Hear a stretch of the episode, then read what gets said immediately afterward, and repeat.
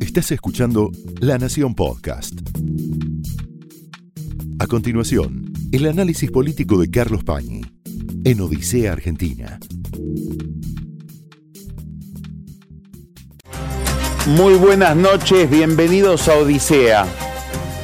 Estamos asistiendo a una especie de maratón de elecciones locales, de elecciones provinciales. Ayer se celebraron varias, en San Luis, en Mendoza, en Corrientes, en Tucumán. Cada una tiene su propia lógica, no tienen que ver necesariamente con la agenda nacional, entre otras cosas por eso mismo. Los líderes de esas provincias tratan de despegarse del calendario nacional porque consideran que la situación nacional, sobre todo en el caso del peronismo, el gobierno los contamina y les hace, les hace perder votos, quiere decir que es, es muy difícil derivar, proyectar conclusiones, inferencias de esas elecciones provinciales, de esas elecciones locales sobre el proceso político nacional de la presidencia de la nación, y los cargos más importantes que se dirimen este año en las primarias de agosto y en las generales de octubre. Sin embargo, hecha esta aclaración de que estamos hablando en cada una de estas elecciones de una peripecia propia del lugar, no, generalizable, no universalizable, hay algo que está apareciendo en casi todas estas elecciones que sí nos habla del estado general de la política en la Argentina. Y son montos llamativos de abstención, de rechazo a la política, de desapego, de quitarle el cuerpo a la vida pública, a la convocatoria que la política le hace a la gente para intervenir en el debate, en la decisión de los temas. Hay una ruptura entre los representantes y los representados que se manifiesta en esa abstención llamativa. Lo podemos ver desde el lado de la sociedad, lo podemos ver desde el lado del político. Para los políticos la abstención es un enorme problema, genera una enorme perturbación, genera miedo, porque no es el rechazo a una opción, no es como si dejara de tomar la gaseosa A y me paso a la gaseosa B. No. Es la noticia de que la gente empezó a dejar de tomar gaseosas, lo cual es un problema para toda esa industria. Pongo el, ejemplo de la gaseosa como podría poner cualquier otro. Es un rechazo en general a la actividad de los políticos, que está reconfigurando la escena. Esta es una primera conclusión que tenemos que sacar. Las categorías con las que nos manejamos en los últimos 15, 20 años, para ponerlo de manera muy brutal y simplificada, kirchnerismo y antikirchnerismo, empiezan a ser cada vez más obsoletas para interpretar lo que está pasando en la vida política. Por eso hay una gran demanda de interpretación. Por eso hay cierta confusión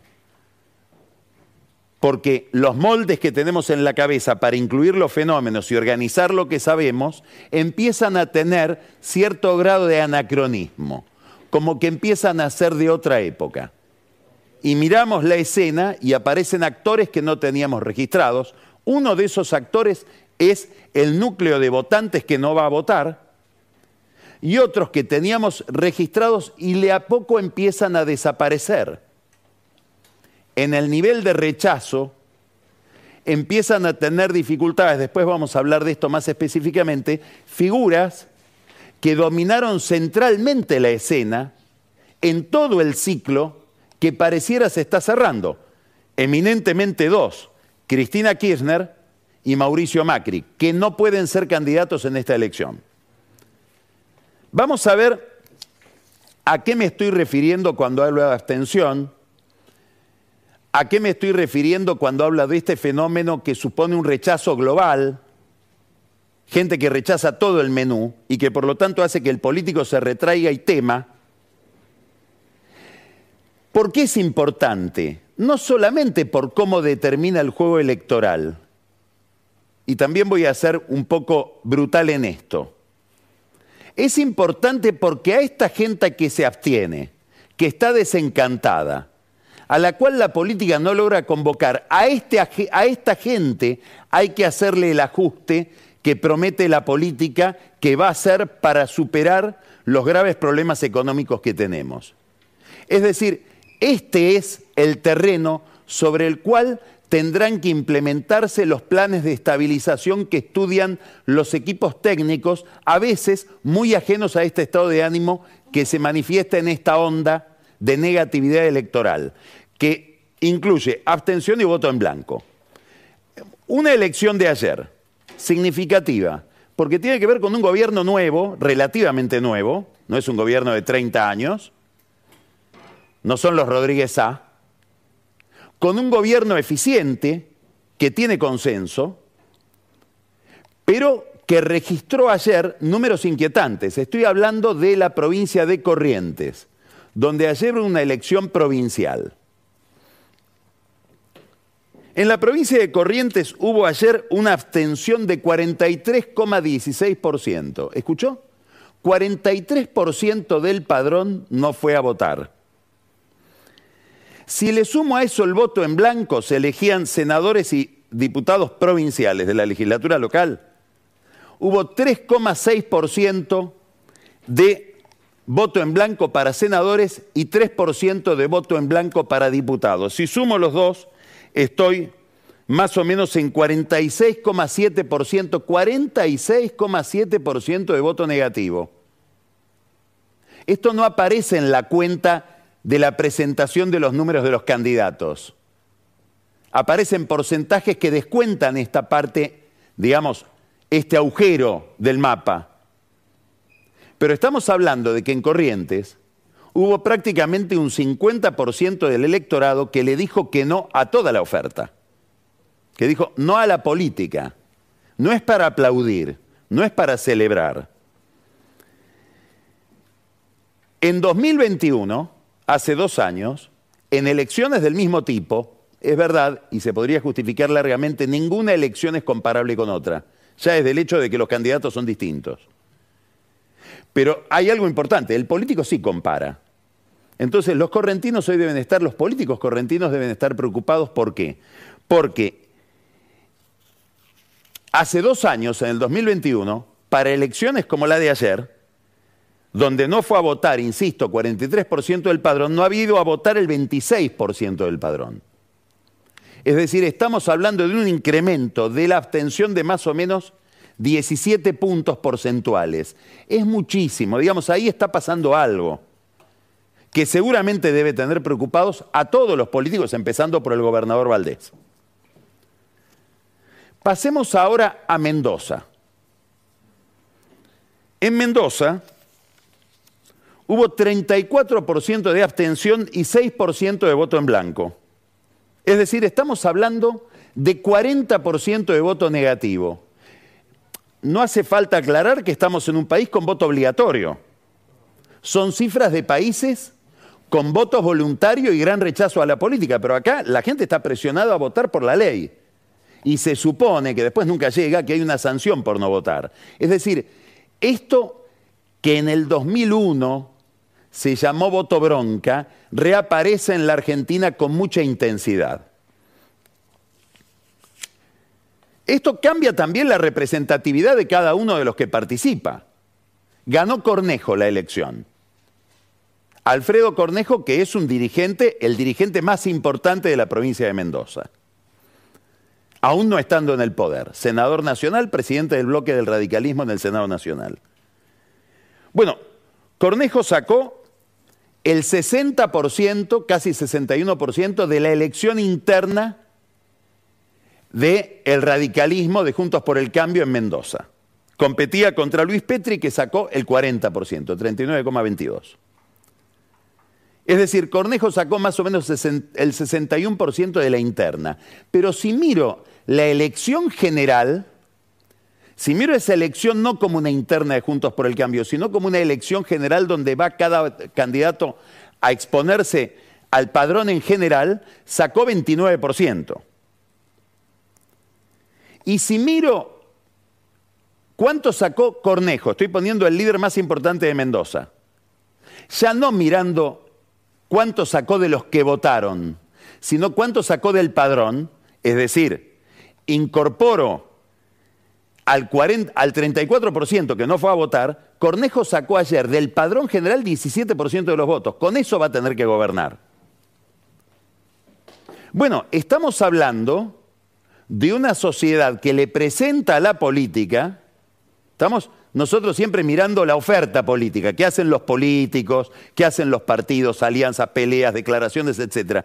Hoy miramos al revés, qué hace la sociedad frente a la política o qué hace la sociedad como sujeto de la política.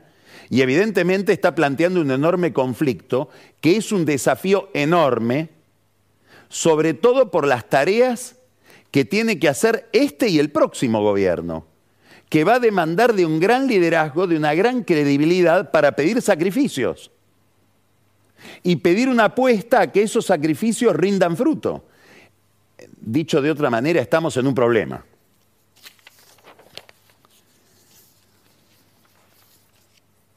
En San Luis hubo una elección donde evidentemente también se produjo un quiebre, ahí ya es otra historia, no tiene que ver con la abstención, tiene que ver con el rechazo a una dinastía, la dinastía de los Rodríguez A, en este caso representada por Alberto Rodríguez A,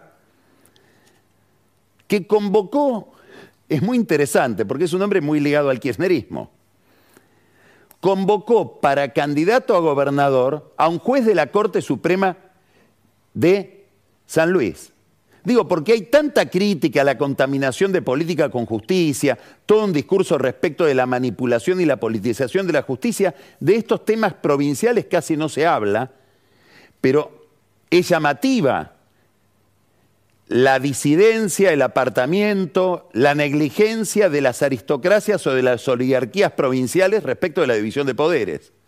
Necesito un candidato a, gobernador y traigo un juez de la Corte, del Superior Tribunal de, San Luis. Bueno, le gana Claudio Poggi en una alianza muy amplia, después vamos a hablar de esto, se termina una dinastía, aun cuando Claudio Poggi, el ganador, que armó una alianza con eje en el radicalismo, venía con el respaldo de Adolfo Rodríguez A, que tiene una gran pelea, un conflicto, bueno, un conflicto de esos donde se mezcla todo porque son familiares con su hermano Alberto.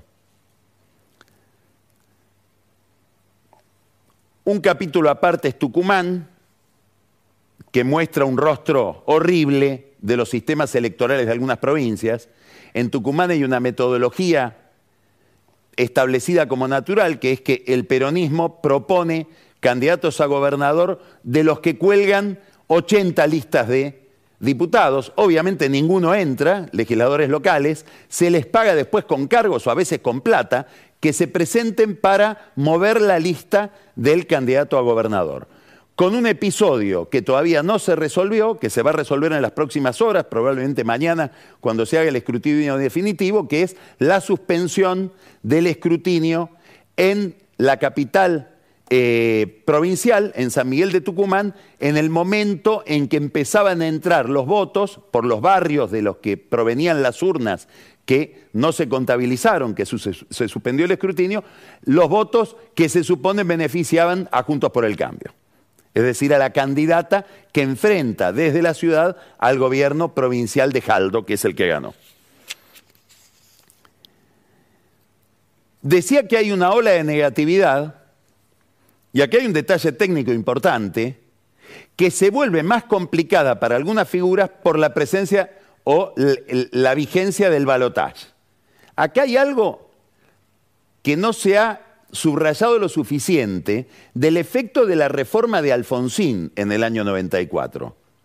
¿Por qué? Porque al introducir el balotaje, los candidatos con mucha negatividad, que podrían salir primeros en una elección simple, tener 30% de los votos, pero después en una segunda vuelta pierden casi inexorablemente, porque cuando ven la encuesta dicen, bueno, el 60%, el 62% jamás me votaría, salen de escena. Yo diría que hay dos figuras hoy en la Argentina que tienen que estar lamentando la reforma de Alfonsín. Uno es Macri, que podría haber competido en un régimen sin balotaje y posiblemente hubiera ganado la interna de Juntos por el Cambio, o le hubiera ido muy bien en la interna de Juntos por el Cambio, pero después se da cuenta de que puede inclusive estar muy bien en la primera vuelta, pero en la segunda pierde. Y la otra es Cristina Kirchner, que por alguna razón no quiere presentarse ante la misma dificultad. Entonces, estamos en presencia de un sistema con mucho rechazo y con figuras como Mauricio Macri o Cristina Kirchner que se tienen que retirar y se retiran de la competencia con un activo. Son probablemente los que más concentran la identidad del propio grupo. Es decir, tienen minorías muy homogéneas y muy movilizadas que lo sostienen, pero no les da eso para ganar la elección general. Con lo cual, en cada una de estas coaliciones queda un enorme vacío y la enorme posibilidad del dedo de ese caudillo que no puede competir, pero sí puede condicionar la elección de los candidatos de su propia fuerza. Esto es lo que estamos viendo en Juntos por el Cambio y en el Frente de Todos. Se produce un fenómeno entonces del que un día me gustaría volver a hablar con Ana Iparraguirre porque ella ya lo señaló hace un tiempo acá en Odisea, que es una dispersión que tiene que ver con que ningún candidato mueve demasiado el amperímetro. Estamos en presencia de muchísimos candidatos, todos con poco nivel de votos. Y eso tiene un efecto que incrementa el fenómeno. ¿Por qué? Porque si yo veo que el, mejor candidato de mi fuerza política tiene 17% de los votos y me presento con 10 también, ¿por qué no me voy a presentar?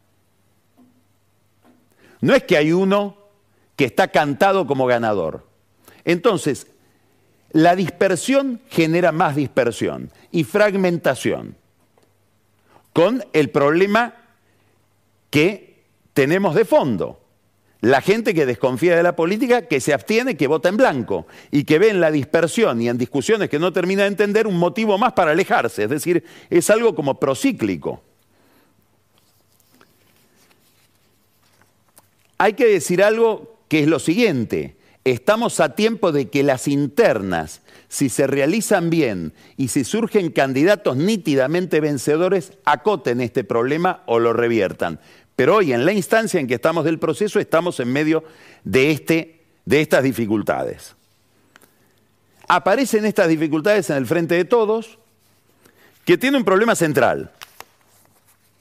La candidata, lo hemos dicho muchas veces, que más votos recogería en el frente de todos, cuando uno le pregunta, o los encuestadores le preguntan, a los, a los votantes del frente de todos, ¿quién es la mejor candidata? 60-65% en ese universo, dice Cristina.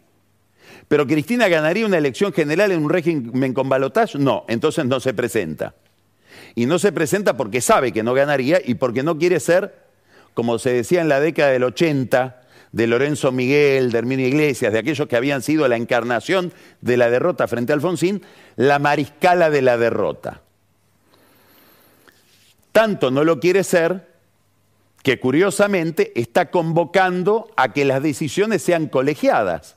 Tan luego ella, que le encanta ejercer un liderazgo casi monárquico, pero ahora pide que en su palco de la Plaza de Mayo haya 300 personas y que los gobernadores le, comillas, esa fue la palabra que apareció en el documento que firmaron el otro día, le exijan una mesa colectiva en la cual se tomen las decisiones. Es decir, si vamos a una derrota importante, somos todos los derrotados. No vaya a ser que después se inicie un proceso de renovación interna y de discusión interna que me ponga a mí sola en el banquillo de los acusados. Esta es la estrategia de autopreservación que tiene Cristina en su cabeza y por eso su procedimiento, que es muy inteligente para la situación en la que está ella. Pasado mañana va a ser un día importante. Es el día de vencimiento de la inscripción de alianzas. ¿Cómo se va a llamar la alianza que inscribe Cristina Kirchner, no lo sabemos. ¿Va, a insistir con el nombre frente de todos? ¿O le va a cambiar el nombre? ¿Para qué? para que con otro nombre uno olvide un poco la experiencia de estos cuatro años que, como dijo ella un día, a mi juicio muy simpáticamente, este partido no se jugó. Este partido es el gobierno de Alberto Fernández, a quien ella considera, no hay que aclararlo, de los peores gobiernos de la historia. Hay algo que tal vez a ella le gustaría hacer y no puede hacer, pero no sé si no lo tiene en su cabeza y claro, cuando mira las consecuencias de eso que le gustaría hacer, no lo puede hacer. Y lo voy a explicar ahora, que sería inscribir una alianza donde no esté Alberto Fernández, donde no esté Daniel Jolie, donde no esté Victoria Tolosa Paz o Santiago Cafiero. Algo parecido a lo que hizo en el 2017. Me voy con Unidad Ciudadana, quédense ustedes con el PJ. Inclusive lo hago porque mis gobernadores me exigieron que haya una sola candidatura y ustedes me están planteando una interna. Claro, esto que podría estar en la cabeza de ella para repetir aquella estrategia, hoy no lo puede hacer porque por muchas razones. La más importante sería entregarle el PJ a Alberto Fernández, que es el presidente del partido. Muy probablemente Gildo Infran, que es el presidente del Congreso del PJ, no firmaría esa especie de suicidio simulado o de desistimiento. Y algo más importante todavía, Máximo Kirchner es el presidente del PJ de la provincia de Buenos Aires. Pero ¿a qué me estoy refiriendo? A que aunque no lo pueda trasladar al plano organizativo institucional, para Cristina hay un eje central de campaña que es diferenciarse del gobierno y del ejercicio del poder de Alberto Fernández. Y si uno mira el discurso del kirchnerismo duro, hay mucho más argumentos habitualmente en contra de Alberto Fernández que en contra de Juntos por el Cambio. La verdadera oposición está ahí. Con un Jolly alimentado por Alberto Fernández que dice que no se va a bajar de la candidatura a presidente con la cual pretende desafiar a Cristina. Intuyendo que por debajo, aunque no lo veamos en la superficie, se abre ahora un proceso de renovación. Del que Alberto, utilizándolo a Yoli, quiere ser titular de ese proceso de renovación. Alberto, que había prometido, tantas cosas no cumplió, tampoco esta, no pelearse nunca más con Cristina. ¿Cuánto pueden sumar? Bueno, si uno mira que todos los gobernadores están con Cristina Kirchner, diría poco, pero siempre hay muchos disidentes, porque las listas no alcanzan para todos. Entonces, ahí pasa Daniel, Daniel con su ambulancia. ¿Resistiría, pregunta, un llamado de Cristina si Cristina le dice, bájate? Varias veces él intentó enfrentarla. Una memorable en el 2013, cuando estaba todo arreglado con Sergio Massa, hasta la candidatura de Karina Rabolini, y lo dejó pagando a último momento. Ahí se rompió la relación entre Massa y Jolie. Cristina dice, yo no lo voy a llamar. Ahora, último momento, falta tiempo todavía para el 24 de junio, tal vez lo llame. Y Alberto se quedaría sin candidato. ¿Puede pasar eso? Todo puede pasar. Los que hablan con Cristina con mucha frecuencia dicen, ella no lo va a llamar ni a Jolie para que se baje ni a Axel para que se suba. ¿Qué quiere decir Axel para que se suba? Lo siguiente. Vamos a ponernos en la cabeza de Cristina. ¿Ella qué está pensando? Está pensando que el peronismo va a una derrota importante. ¿Cuán importante? No sabe, no sabemos. Ahora vamos a hablar de eso. ¿Qué quiere decir una derrota importante? Perder la provincia de Buenos Aires. Casi algo equivalente a perder la provincia de Buenos Aires, salir terceros en la primera vuelta. Es decir, no entrar al balotaje. Estaremos hablando de una derrota histórica. ¿Dónde voy a pasar los próximos cuatro años? en la oposición a un gobierno que ella supone, con bastante lógica, va a tener que hacer ajustes. Entonces, mi prioridad, Cristina, es conquistar la provincia de Buenos Aires. Y la provincia de Buenos Aires no se conquista con un gran candidato a gobernador, se, se, conquista con un gran candidato a presidente que gane en la provincia de Buenos Aires. Entonces ella tiene que tener básicamente un candidato a presidente que le guste a los bonaerenses. Cuando uno mira las encuestas, da la impresión de que ese candidato a presidente es Kisilov. Claro, pero Kisilov quiere reelegir como gobernador, hasta que lo asalta esta duda. Y en este dilema están. Una aclaración obvia, pero que no siempre la tenemos en cuenta. Los políticos, frente a la incertidumbre del futuro, y sobre todo frente a la incertidumbre de la gente que los vota y no los votan, tienen las mismas dudas y vacilaciones que nosotros, los que los estamos mirando. Bueno, hoy Kisilov está dudando respecto de lo siguiente. Lo voy a poner con una comparación. ¿Qué me conviene más? ¿Ser Macri del 2019 o Vidal del 2019? ¿Qué quiero decir? Ser un candidato a presidente que pierde, pero que se queda con un activo, con un patrimonio electoral para seguir interviniendo en el proceso, o ser un candidato a gobernador que pierde por culpa de otro, que es haber tenido un candidato a presidente poco competitivo. Dicho de otro modo, Kisilov dice, me quiero quedar en la provincia, ¿me sirve de algo si me ponen un candidato que no arrastra la boleta? ¿Va a haber gente que corte a favor de Kisilov? porque el candidato a presidente no la convence, pero Kisilov sí es muy difícil cortar a favor del gobernador en la provincia de Buenos Aires, entre otras cosas porque el drama bonaerense es un drama nacional que hace que la figura del gobernador esté muy difusa siempre. Hasta es muy difícil evaluar la calidad de las gestiones de los gobernadores porque, por razones históricas que se remontan al siglo XIX, casi no hay una agenda bonaerense como si hay una agenda salteña, una, agenda cordobesa o una agenda correntina, donde uno le pregunta a cualquier ciudadano o elector de esas provincias y tiene perfectamente claro cuáles son los temas por los cuales se evalúa que un gobernador es bueno o malo. Acá está el problema de Kisilov. Si uno le hipnotizara a Kisilov, hoy yo creo que él diría, hmm, si me lo piden bien, acepto ser candidato a presidente. Hay que ver si Cristina se lo pide. Ella hasta ahora dice no se lo voy a pedir. Axel no quiere. Si lo saco a Kisilov y lo mando candidato a presidente, ¿a quién pongo en lugar de Kisilov como candidato a gobernador? Por inercia, unos dicen, bueno, si lo pusiste a Kisilov de presidente es porque lo bajaste a Guado de Pedro. Iría a Guado de Pedro en un enroque como candidato a gobernador. O iría a Massa y una pregunta más audaz, que la venimos planteando hace varios lunes. ¿Oiría Máximo Kirchner, que está apareciendo mucho públicamente, que es el presidente del PJ de la provincia de Buenos Aires, que en los últimos actos que protagonizó como orador habló solo, como figura central, PJ de la provincia, PJ de la capital, actos que organizan para Máximo, y que cumpliría con una regla secreta o no tan secreta del kirchnerismo, el poder es familiar.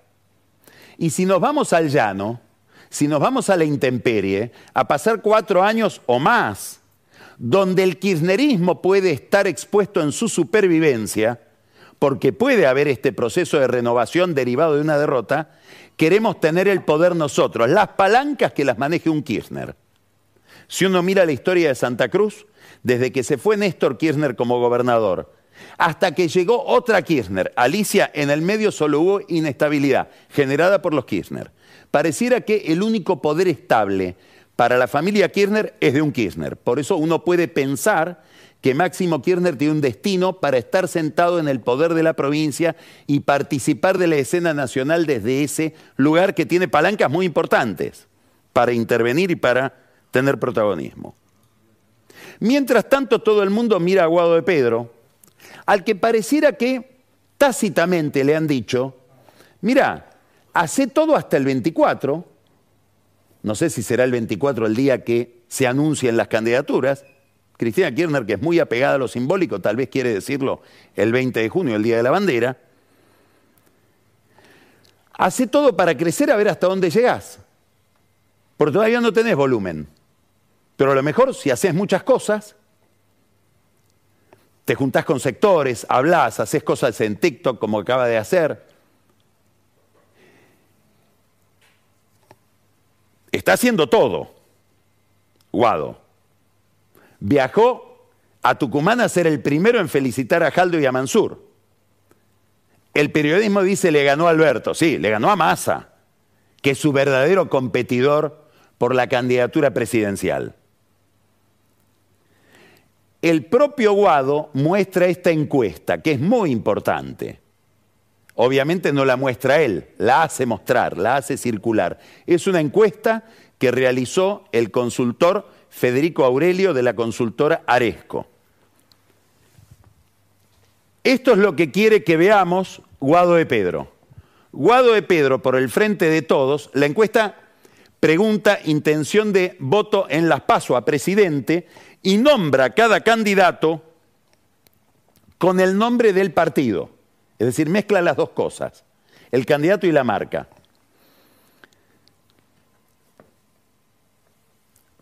Patricia Bullrich, Horacio Rodríguez Larreta empatados. Guado de Pedro del Frente de Todos, 15,8%. Daniel Jolie, 11,6%. Massa no está porque se supone que si está de Pedro, no, no va a desafiar a de Pedro. ¿Qué me quiere hacer ver de Pedro? ¿Por qué muestra esta encuesta? Porque quiere que yo mire esto. Gano. Pero yo quiero mirar otra cosa, quiero mirar esto. La suma de los dos. Suma del frente de todos, 27,4%. Suma de Juntos por el Cambio, 29,1%. La libertad avanza de mi ley, que no suma nada porque es el único candidato, 27,6. ¿Qué me está diciendo esta encuesta? Que un poco inconscientemente o irresponsablemente hacen girar desde el Ministerio del Interior que el frente de todos sale tercero. Si esto se repite en la primera vuelta, estamos hablando de una catástrofe por la cual el frente de todos no interviene en el balotaje. Bueno, es un dato que explica la prudencia que está poniendo de manifiesto Cristina Kirchner, consultando a gobernadores, digamos, rodeándose de toda la masa crítica posible para tomar una decisión, porque hay que revertir este número y este orden de mérito. Massa no renuncia a su candidatura. Una pregunta que obviamente hay una afirmación obvia. ¿Cuánto la economía, la situación económica lo perjudica a Massa? De eso vamos a hablar ahora. Yo me hago otra pregunta. ¿Cuánto la candidatura de Massa perjudica la situación económica? ¿Cuánto la candidatura de Massa enrarece y le pone ruido a su relación con el fondo? Yo no sé si en el fondo quieren tratar con un candidato a presidente que no puede anunciar ningún ajuste porque se contamina en su carrera presidencial diciendo que él va a ajustar. Digamos, Massa está en un problema siendo candidato a presidente y ministro de una crisis, más allá del problema objetivo de la economía.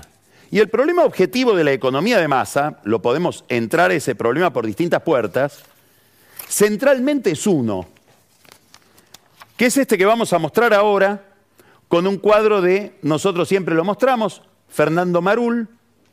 Seguimos mucho las presentaciones visuales que hace Marul de la situación económica y esta tiene que ver con la, dice, masa, promesa y realidad.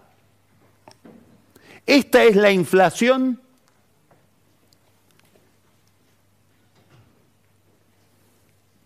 real. 7% cuando asume masa.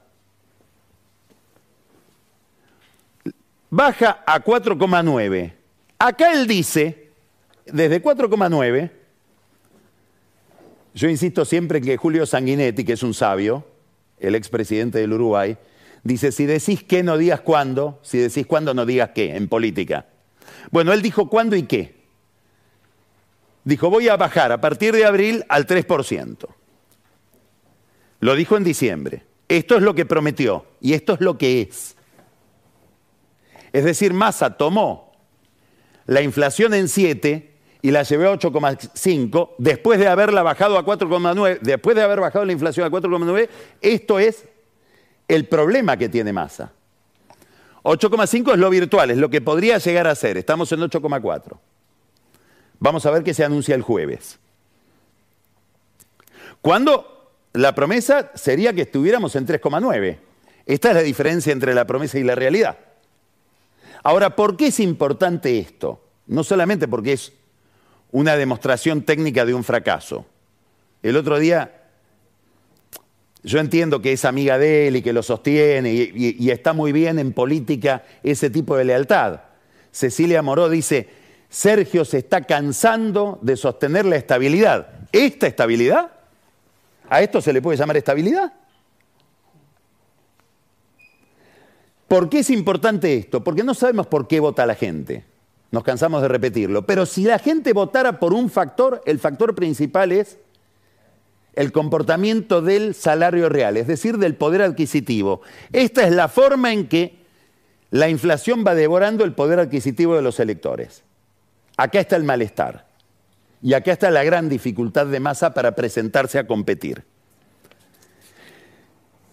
Además tiene otro problema de mucha más inmediatez, mucho más inminente, urgente, que es la falta de dólares. Hay que leer la, nota que publicó hoy el Financial Times haciendo una radiografía de la gestión de masa, diciendo de la desesperación del gobierno argentino por conseguir dólares en China, en el fondo, donde sea.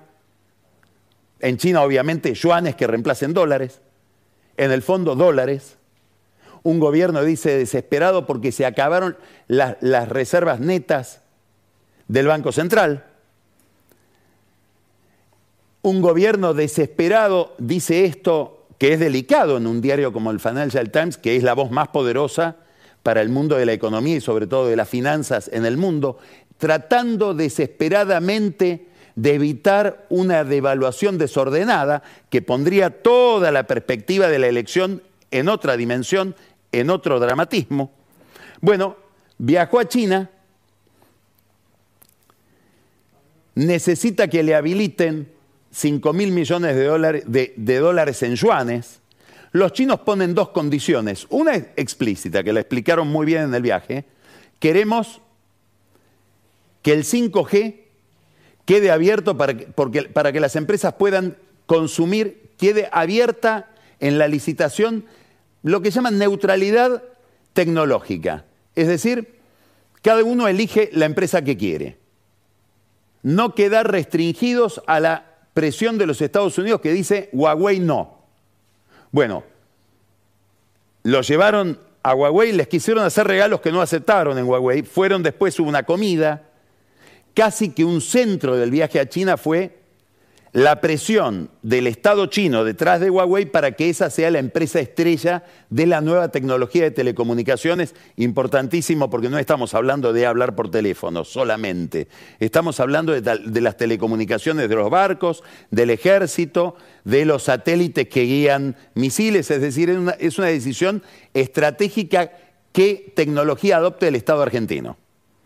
Y hay un segundo tema, que no está escrito, que no fue formulado, pero curiosamente, mientras estaban Massa, Máximo Kirchner, en China, en Buenos Aires, aparentemente a pedido de Massa, Jorge Tayana, el ministro de Defensa, debió recibir en una reunión al embajador chino que sigue insistiendo en que le compremos aviones de guerra a China. Acá sí, para Massa y para el gobierno argentino, es tocar un cable de alta tensión que respondería a una prioridad que está en la mesa de Xi Jinping. Es decir, entrar en un país importante de América Latina, como es la Argentina, con tecnología bélica, militar. Ah, ya es otra cuestión. En esta guerra fría entre Estados Unidos y China es otro tema. Después vamos a hablar detenidamente de cuánto tiene que ver todo esto con los puertos que se están planificando en Tierra del Fuego para la logística de la navegación internacional en esa zona. Va a ser el tema que nos va a explicar después con muchísima información. En el centro de este tema está la relación con China, Pancho Olivera. El problema chino es un problema, el verdadero problema del gobierno es el fondo. ¿Por qué? Y porque el fondo dice, si te adelanto plata, quiero una devaluación a cambio. Y quiero un programa más exigente, donde se cumplan las metas. Estados Unidos puede ayudar, pero está Japón, que es el segundo accionista, y está Alemania, que es el cuarto accionista después de China, que tiene una posición muy dura. Y apareció otro país, inesperado, que no tiene una gran posición en el accionariado del fondo, pero que está ejerciendo una posición muy clara, muy contundente, respecto de que si quieren adelantos de fondos para compensar la falta de reservas y, evitar esa devaluación desordenada de la que habla el Financial Times, tienen que hacer ajustes importantes, entre ellos un ajuste importante del tipo de cambio, devaluar. Sigrid Kag, ¿quién es? la ministra de Finanzas de Holanda. Ahí está hoy el problema de Massa con el fondo, inesperado. Trató de convencerla en la reunión del G20, no pudo. Ahora Massa tiene que viajar en las próximas semanas a librar esta discusión en el directorio del fondo, donde el acuerdo no está aprobado. Cuidado con esto, porque el acuerdo del swap de yuanes depende también del acuerdo con el fondo. Van atados. El que crea que hay una guerra fría donde China ayuda allí donde el fondo pone exigencias, no, no es así. Están alineados, porque China es un accionista importante del fondo. Del otro lado vemos el mismo nivel de dispersión, de conflicto y de conflicto por estrategias, que es Juntos por el Cambio. Hoy vamos a hablar, en un ratito nomás, con Facundo Manes, que viene, es candidato a presidente dentro del radicalismo y viene de estar en la convención nacional de ese partido, la convención nacional del radicalismo en el ritual radical es muy importante, órgano que preside su hermano Gastón. Hay una discusión que reanima la discusión que tuvo el radicalismo en el 2015 en Gualeguaychú. ¿Qué hacemos con el peronismo? Esa discusión en aquel momento la introdujo Gerardo Morales diciendo quiero una alianza con Massa y le dijeron no. Ahora la vuelve a introducir dentro del radicalismo Morales en relación con la incorporación de Schiaretti y Juntos por el Cambio a un frente de frentes. Schiaretti este, este miércoles va a inscribir su propio frente. Evidentemente no va a haber un frente de frentes, eso tiene derivaciones. Morales, socio de la reta en esto. La reta que tiene un argumento, dice, miren qué bien nos fue en San Luis juntándonos. Consiguió algo importante a propósito de lo de San Luis y a propósito de la, de la pulsión que tiene él, de la estrategia de incorporar peronistas en una alianza, vamos a llamarla así, de centro capitalista. La adhesión de alguien que no se suponía que iba a adherir, que es el gobernador Valdés de Corrientes. Sumó una provincia a la reta, a su estrategia y probablemente al apoyo a su candidatura. Ahora, desde el rincón de Patricia Bullrich, de Macri y de un sector del radicalismo le dicen no, está cerrado esto, peronistas no.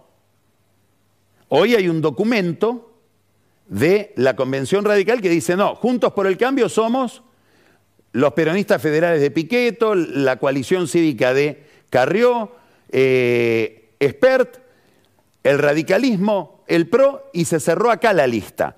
Puede haber incorporación, apertura más adelante. Quiere decir que para hacer su jugada con Schiaretti, a la reta le queda dos posibilidades. Una que la veo imposible, que rompa.